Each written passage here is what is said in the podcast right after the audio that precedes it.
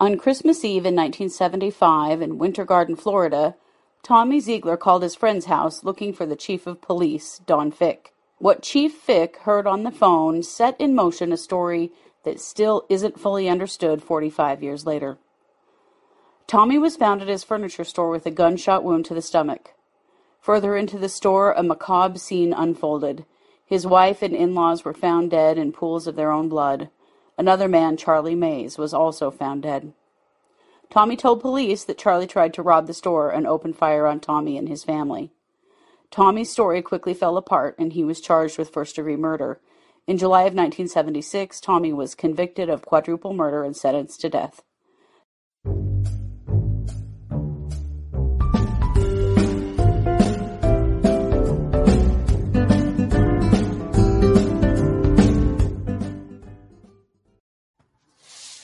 Hey, everybody, and welcome to True Crime Paranormal with the Psychic Sisters. I'm Christy Bradley here with my sister, co host, and partner in crime, Katie Weaver. Hey, Katie. Hello. How's it going? Good. I feel like I'm at a weird angle there. That's better. uh, it, it's going good. You know, it's, uh, hey, the U.S. Uh, is going to the gold medal game in the uh, in softball in the Olympics. Ooh, really? Oh, I'm gonna have to watch that. Well, it's happening at 5 a.m. Well, I'm definitely not going to watch that. I'll probably watch some kind of replay. yeah. So this is we're recording on Monday night, but uh, this is our Tuesday case. But uh, yeah, 5 a.m. of our time. I'm getting up. I'm getting up. But uh, You yeah, are, you're, they've you're pretty hardcore. they've gone undefeated, and now they're in the title game against Japan. And they beat Japan late last night with a walk-off home run in the, the bottom of the seventh. It's been crazy, crazy, crazy. Yeah, Wow. Well, that's super exciting. yeah, I'm pretty I'm excited about it. it. It's fun to have softball and baseball back in the Olympics. Yes, it is. I think that that's really cool. They are definitely sports that should be there. Totally. Yeah. Agreed. So I am well, and that's why. I am glad to hear it. I am well also. I really haven't caught any of the Olympics yet. I keep thinking I'm going to catch everything on replay. You know, I have all these streaming services, and so it's not like, I don't know, sort of having trouble connecting with it. Yeah. So I'm working on it. Go watch seven on or three on three. There's there's no such thing as seven on seven basketball. Oh, three on three basketball. Three on three basketball. It is I've great fun. I heard that's awesome. I will. I Mhm. will definitely check it out. I have been way down the rabbit hole on lots of projects and just barely Mhm. poking my head out today. So Yeah, I'm like I I am- am, like that with cases right now. Ooh, do we have some business Yes. coming up? Ooh. yeah, we do. We do. Well, and I'm excited to present this one to you today. I doubt this is a case you've ever heard of. This is a cold read for you. Mhm. And if you listen to the intro, you know that there is someone in prison on death row for this murder, these Yes. murders. So I'm just going to tell you the story, and it's Okay. kind of convoluted and and and it's kind of complicated. But I'm going to tell you this story because Tommy Ziegler, who is the person on death row, has maintained his innocence adamantly for the last 45 years. And it turns out that things have not been handled appropriately with the courts, so much so that he is still alive 45 years later, even though he's on death row, because they have to keep looking back at his case again and again. Yeah. So ultimately, you can imagine what I'm going to ask you when it's time, and that is, Yeah. did he really do it or not? So let me tell you this story. So this is the story of Tommy Ziegler. He lived in Winter Garden, Florida. Well, you know, he's still alive. Um, and this is about the murder of his wife, Eunice, and her parents, the Edwards. Is I'll get their first names to you. Oh, Perry and Virginia Edwards, as well as uh, a man named Charlie Mays. So Tommy owned a furniture store in Winter Garden, and he was kind of well known. He was one of those, you know, one of those businessmen that's always at every local community event, sort of making Uh-huh. himself known. Yeah. So this was on Christmas Eve in 1975. So there was a Christmas party going on, and Tommy and Eunice were actually um, invited to be there, and they were going to ride with Don and Rita Ficke. And Don Ficke uh, was the chief of police, and they were friends and they were going to ride to this party. Mm-hmm. But the time for them to meet up for the party kind of came and went, and they couldn't find Tommy and Eunice, and so the fix just went on to the party because they were like, "Hey, we're we're still going to have our Christmas Eve." Yeah. So at 9:18 p.m., Tommy Ziegler calls the home of the party and asks for Don, the uh, chief of police. And he says there's been a robbery at, at his store and that he's been shot and that he needs help. It's always kind of been a weird thing that he called the chief of police instead of just right. dialing 911. Um, but a lot of people say this was a small town. He knew the people that he needed were going to be at that party. And so this was sure. just faster. Yeah. So, I mean, th- this is a small place. It only takes three minutes for them to get from the party to the store. He comes out, out of the store. They help him. He's covered in a, his shirt is covered in dried blood. By 9:23, two minutes later, he's checked into the hospital and sent into surgery, uh, where they find that the bullet that went into his abdomen missed his liver by centimeters. So while Tommy is off, you know, being medically stabilized, uh, Detective Don Frye of the Orange of the Orange County Sheriff's Office uh, kind of takes over the crime scene.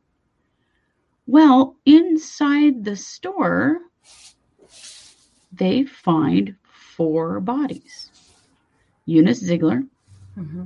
Perry and Virginia Edwards, who are Eunice's parents, and Charlie Mays, who is um, a, a man that runs a, a team of migrant workers who pick oranges in the area and known to Tommy as somebody who buys furniture and various things on credit at his store.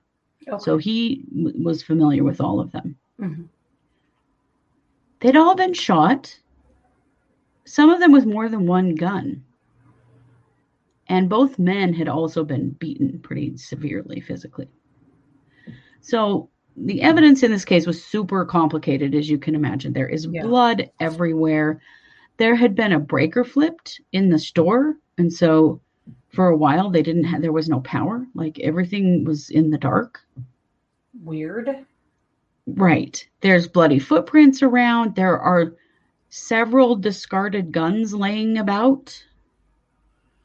Um and then you know they're trying to analyze like blood pat- spatter and spray mm-hmm. and that kind and trying to figure out who died first and then there are things like sitting on top of dried blood, which seems weird. Like, mm-hmm. you know. So they also noticed that there is a trail of blood that leads away from the telephone that Tommy had used to call for help. There wasn't a trail of blood to the phone that he had used to call for help. So, because of that, they immediately considered him a prime suspect because they thought he had probably shot himself after he made the phone call asking for the help from the uh, chief of police. So they they got pretty heavy on this theory that this is Tommy.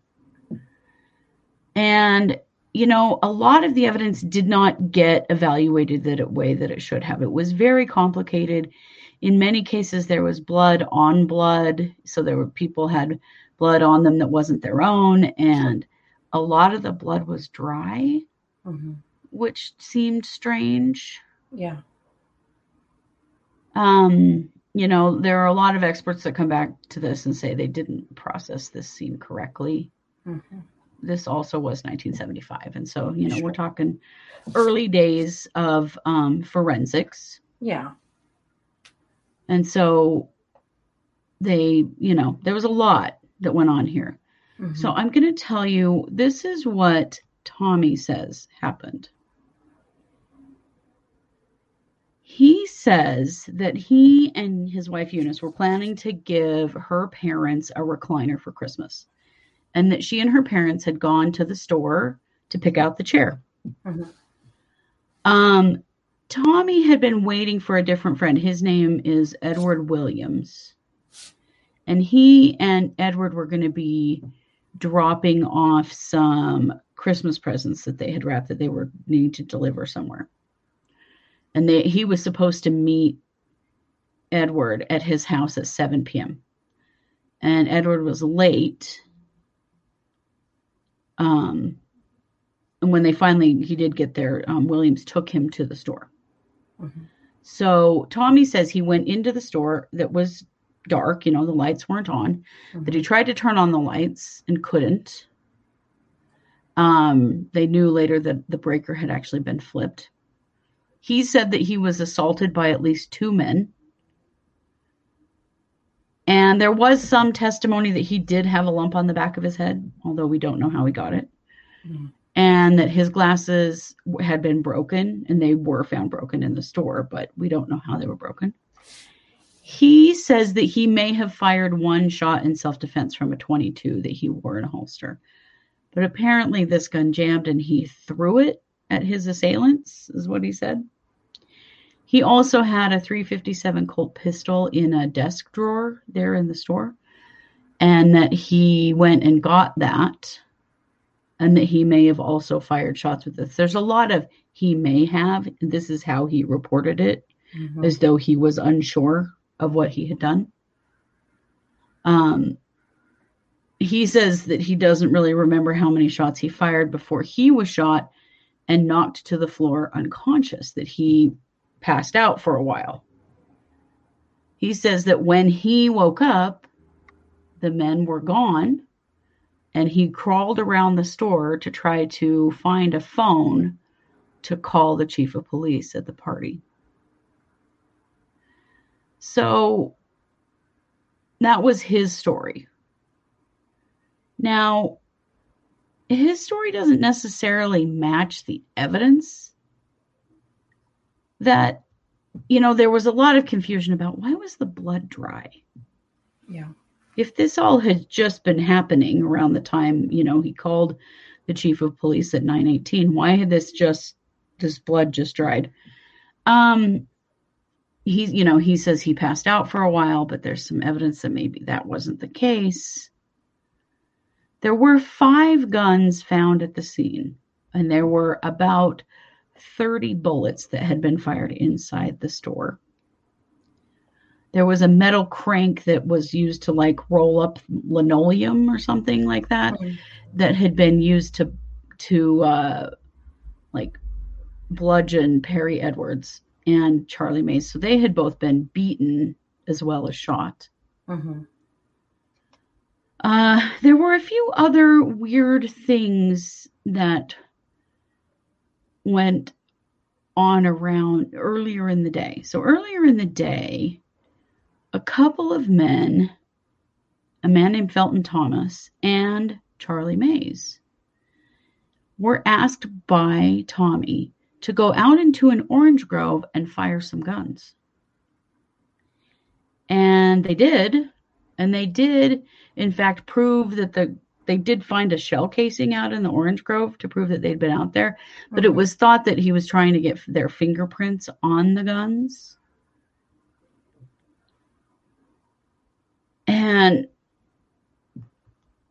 I don't know. It, there was all this kind of setup that sort of made it look like he was trying to set up these three men. So there was uh,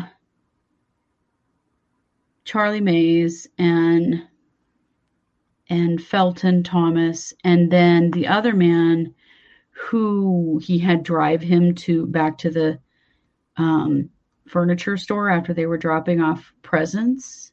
Mm-hmm. Um, he never went in. He says that when they got to the store, Charlie said, or or no, his name is not Charlie. It's so confusing. There's so many of them. Uh, Tommy said that he forgot his keys, and so he started breaking a window like he was going to break into the store, and he just started acting real crazy. And so, um,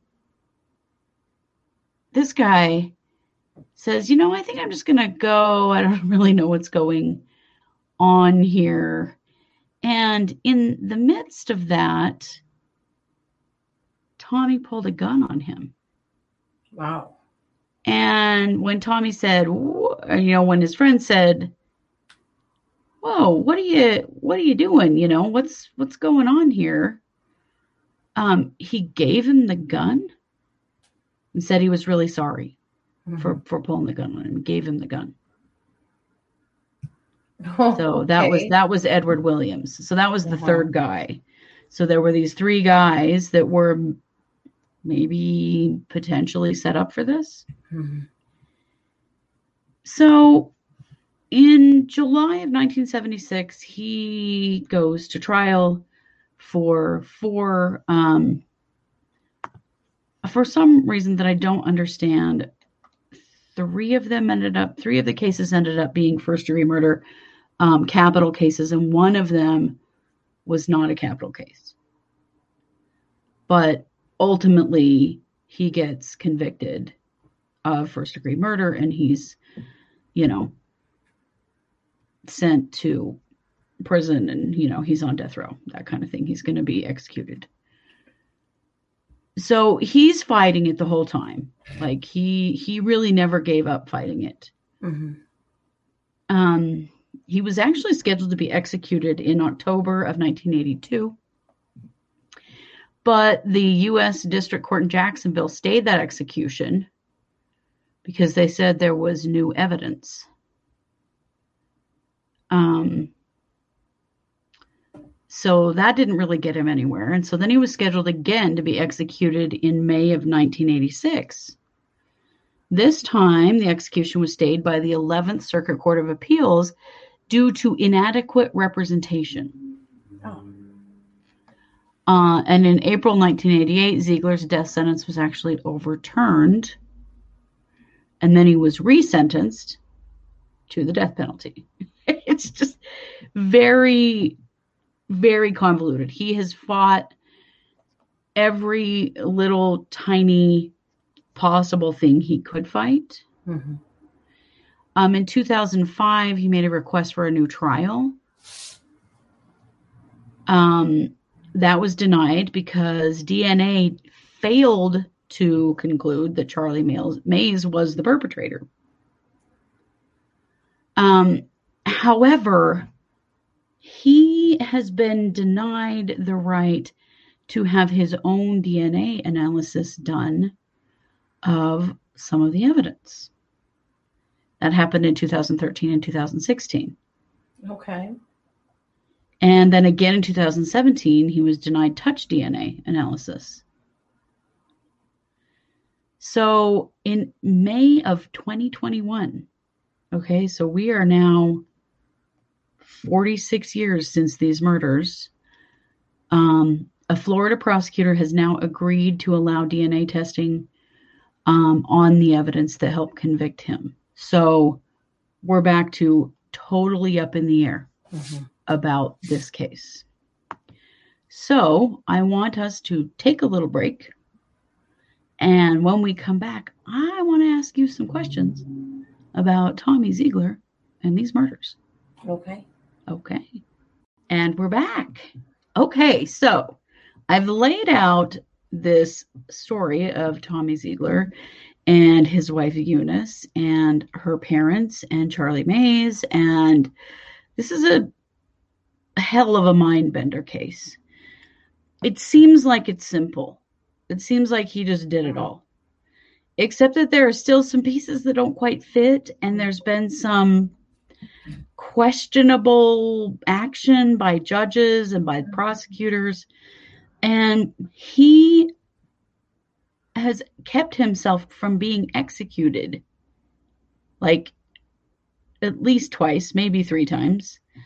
Um, now is finally getting to do some of the DNA that he's wanted to do. And he, you know, Tommy Ziegler maintains that he interrupted a robbery and that that's how these murders happened. Uh, very clearly, that is not how the police and the prosecutor saw it at all. So I wanted to lay this very complicated case out for you, Katie, so that you could give us a cold read on what you think did Tommy Ziegler do this? Are we missing something here? Is this just defense attorney game playing to keep somebody from getting executed? I mean, what the hell is going on here? So maybe unpopular opinion, but I don't believe he did it. Okay. I don't, and I think that the DNA. I'm a little worried that the DNA is just going to be inconclusive, but it's it's such a mess. But but I hope for his sake. The hard part is, I feel like he was wrapped up in some unsavory stuff, mm-hmm. and that's the problem. I do feel like he had some enemies. I feel like he had a gambling problem and that he owed an exorbitant amount of money. And there were um, life insurance policies equal to five hundred thousand dollars on his wife Eunice, and that was in 1975. So that was right. a lot of money. A heck of a lot of money, yeah. And that's where it gets really ugly because, yeah, because while I don't think he did it, I do think that he was wrapped up in some bad stuff that uh, basically caused this and that uh, I think he really knows who did it. I'm not so sure that he didn't know it was going to happen. I, I kind of think that he did mm-hmm. know it was going to happen, but he or, or wasn't sure that it might not happen. Like I, I feel like he had a sense of what was going on. Mm-hmm. And but he didn't actually do it, and that's why he's so sure that if his DNA, like if they correctly do the DNA, that it would exonerate him because he didn't actually do it. Mm-hmm. I think he was shot before he went to the phone. I just mm-hmm. think that he had pressure or that he had that wound kind of sealed up to the, you know, and when he got to the phone and stood straight up, it opened it up and it started bleeding. I don't think that that's actually evidence. I feel like it's not quite accurate. I do feel like they wanted it to be him. It made it easy. It mm-hmm. brought so much scrutiny, attention, drama to the town. I feel like people got very caught up in that. Mm-hmm. It's true.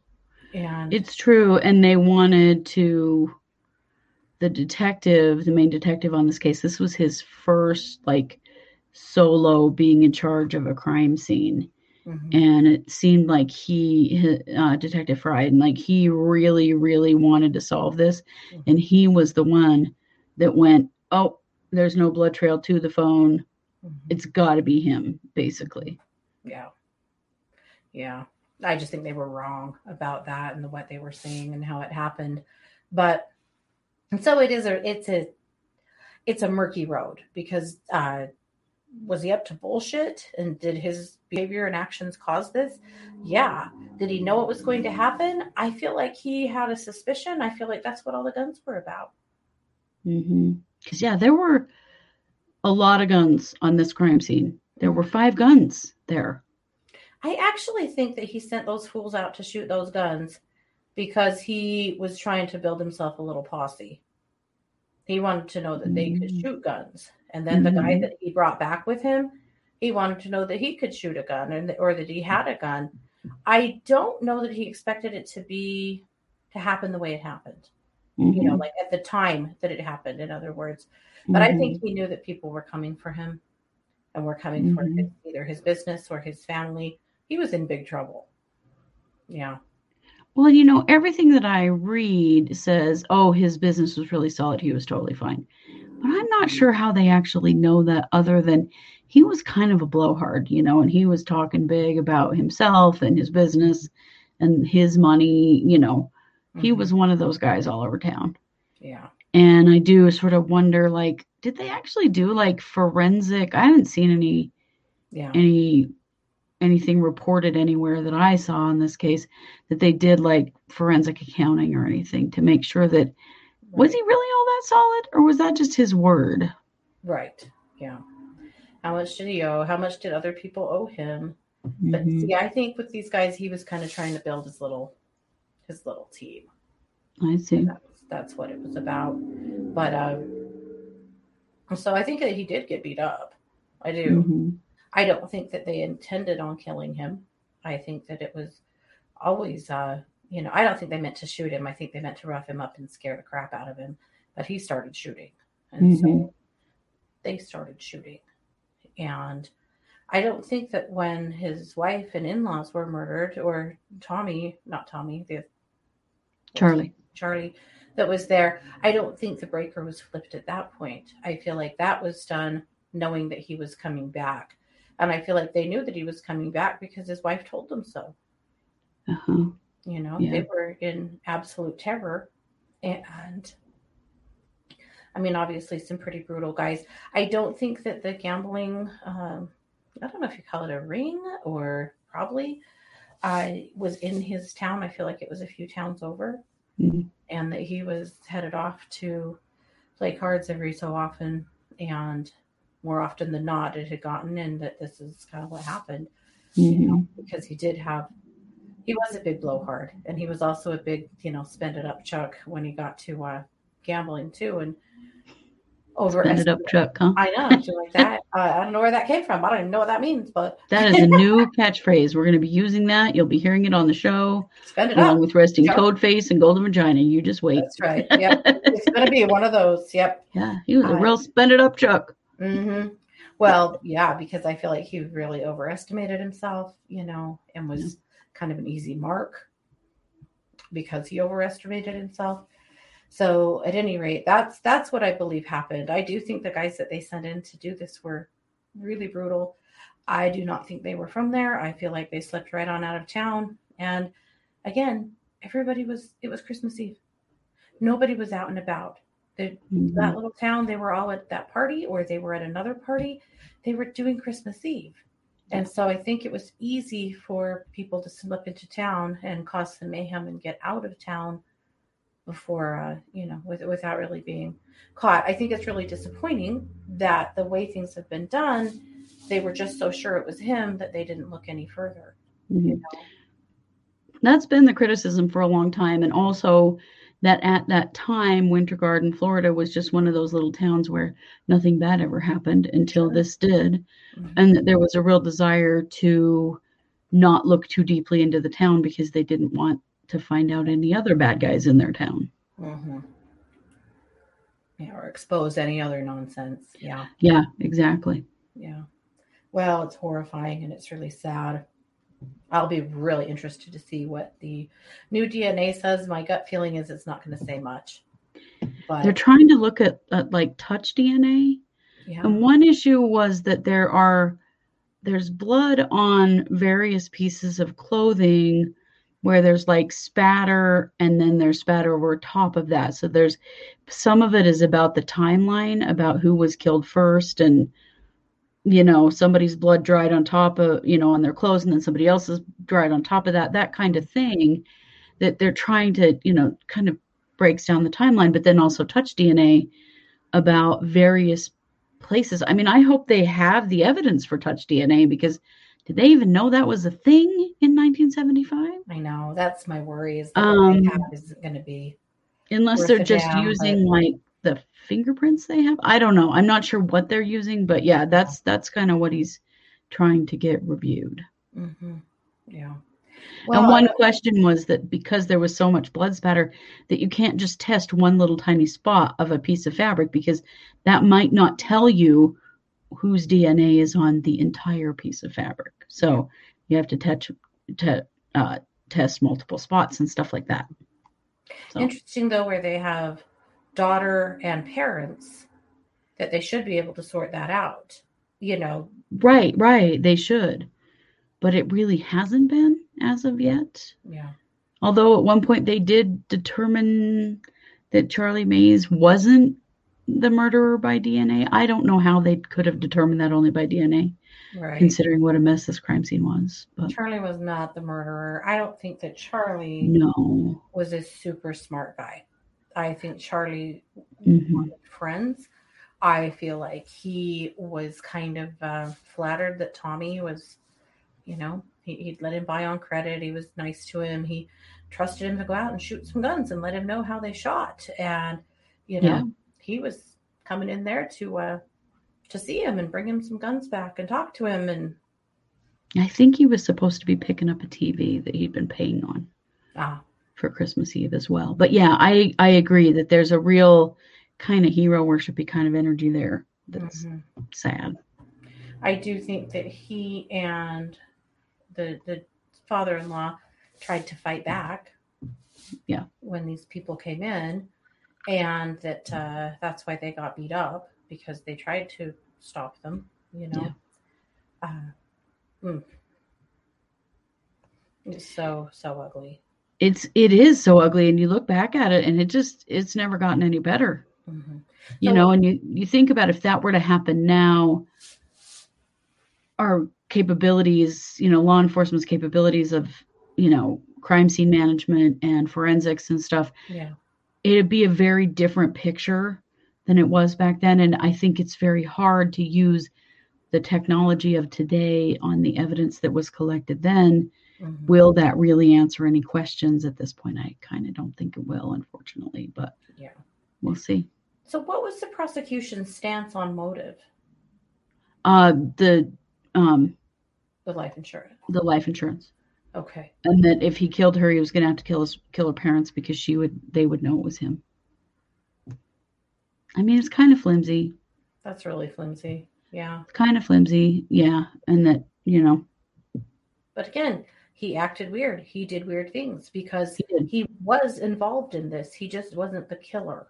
right right agreed and that's been part of it he did some weird stuff and that you know that made it really easy for them to go oh he's acting weird he did this Yeah. Yeah. Mm. Well, but that's why their evidence hasn't held up enough to execute either. Yeah. But well you know and interestingly the uh jury actually came back and recommended life in prison and it was the judge who made the decision wow. to give uh, the death penalty on this Mhm. but that's still you know i mean you think my gosh this guy's been in prison for 45 years Yeah. supposedly on death row, but he's still living and still fighting. Yeah. Well, he knows he didn't do it. Yeah, You know, he knows he didn't do it. He knows that if things are done correctly, it really will show that he didn't do it. It's just crappy because he did, he was involved. So there's Yeah. that, you know. Yeah. I hear what you're saying. I hear what you're Yeah. saying. Well, thank you. I have found this case very um, interesting, and you know, just really wanted to get your read on on really what happened there because it's obviously a real mind bender, even Yeah. now, 45 years later. For sure. Well, thank you. This is our Tuesday case. So we Yeah. have one more case coming out this week, and then we will be back on Wednesday at 7 p.m. Pacific for the uh, Case update. our case updates and Thursday night for uh, the Psychic Hour. I will also be back today, tonight, Tuesday, 7 p.m. Uh, Mountain for uh, Spirit School. And it will be um, Heart Chakra First Aid. Mhm. So if you are signed up for Spirit School, you'll have access to that. If you haven't, just join the membership on the homepage of our YouTube channel, and then you will have access to that class. It is a live stream, but you don't have to attend it live.